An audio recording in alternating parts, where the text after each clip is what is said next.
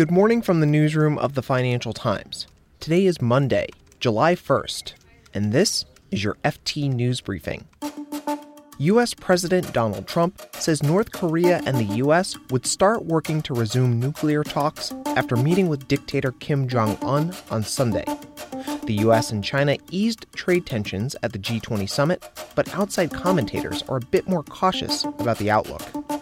Angela Merkel's compromise plan to fill the EU's top positions has hit a wall of opposition. And HSBC tells China it's not to blame for the arrest of Huawei's Meng Wanzhou. I'm Marc Filippino, and here's the news you need to start your day. Good to see you again. I've never expected to meet you at this place. On Sunday, Donald Trump made history as the first sitting U.S. president to visit North Korea. Mr. Trump crossed into the demilitarized zone that divides the Korean peninsula for his third encounter with North Korean dictator Kim Jong un. Ed White is the FT's Seoul correspondent. He has more on the meeting. This meeting came about in an unorthodox fashion Donald Trump sent out a tweet from Japan where he was at the G20 summit in Osaka. He said that he was going to go to the demilitarized zone on Sunday, and that's the area separating North and South Korea, and that Kim Jong un could meet him there if he liked we weren't sure whether this was actually going to happen all through Saturday and then well into Sunday. There was obviously behind the scenes talks going on between the North Koreans and the US and probably the South Koreans as well. But by around midday on Sunday, the word came that Kim Jong un was going to go and meet the president at the DMZ for this quite historic meeting. So, around mid afternoon on Sunday, Donald Trump and Kim Jong un met at the border separating North and South Korea. They shook hands, and then Donald Trump walked into North Korean territory, becoming the first sitting president to do so. They then crossed back into South Korea, met briefly with Moon Jae in, the South Korean president, and spoke quickly with reporters there as well. Donald Trump and Kim Jong un then went behind closed doors for a private bilateral meeting, which then lasted for nearly an hour, which was a lot longer than what most people had expected this whole encounter to be.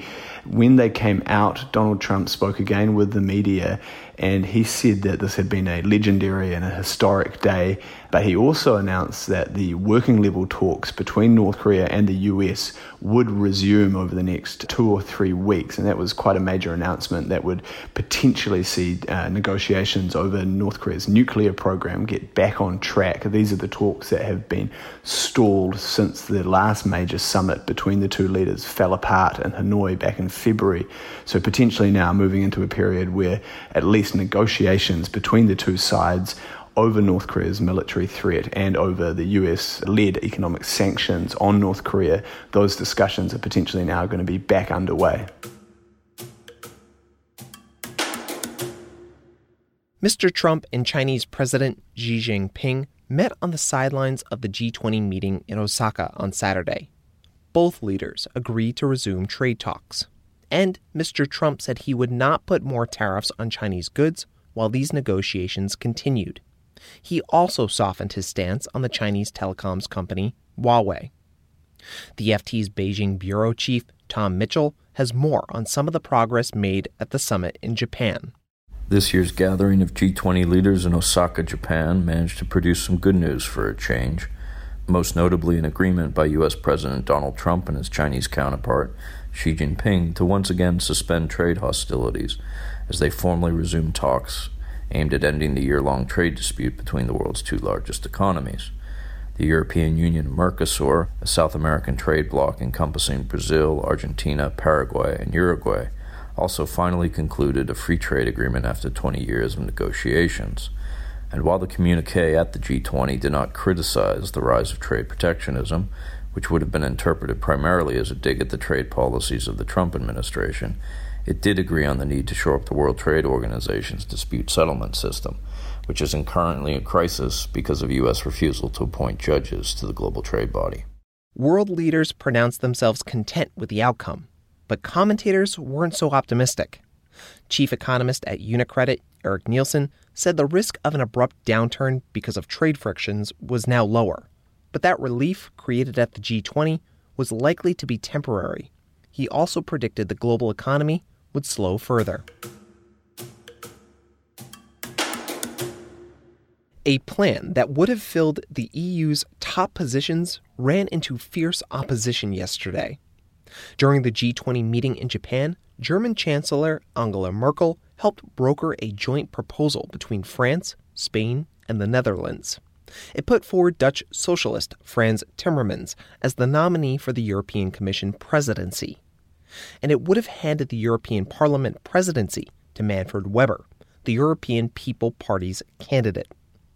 But Ms. Merkel's center right allies in the EPP balked at the idea of a socialist taking Brussels' most powerful job. In the European Council, Mr. Timmermans is strongly resisted by Poland, Hungary, and the Czech Republic. EU leaders have already had two inconclusive summits to pick the slate of politicians to lead the Commission, the European Council, and the European Central Bank. HSBC is trying to convince China that it's not responsible for the arrest of Huawei's finance director. Meng Wanzhou, the daughter of Huawei's founder, was arrested last December in Vancouver, Canada. Sources tell the FT that since then, HSBC has been working with Chinese officials and launched a lobbying effort to distance itself from the diplomatic row. Miss Meng is out on bail in Canada, Lawyers are trying to stop her extradition to the U.S., where she faces charges of bank and wire fraud. The indictment also alleges that the Chinese telecoms company conducted business with Iran, breaching U.S. sanctions. HSBC provided information that helped U.S. prosecutors build a case against Ms. Meng and Huawei. Sources tell the FT that HSBC executives have told Chinese officials that the bank had little choice but to cooperate with the U.S. Justice Department's investigation. In 2017, HSBC was operating under the supervision of an independent monitor appointed by the U.S. Department of Justice in 2012. That was after the bank was fined $1.9 billion for breaching sanctions and helping Mexican drug cartels launder money. A source told the FT that HSBC described the situation as, quote, incredibly sensitive for the bank. HSBC generates nearly 75% of its profits in Hong Kong and mainland China. The bank terminated its relationship with Huawei in 2017. You can read more on all of these stories at FT.com. Today we'll be watching Vienna, where oil ministers are set to meet. They'll be discussing whether to continue with OPEC's production cut policy. This has been your daily FT News Briefing. Make sure you check back tomorrow for the latest business news.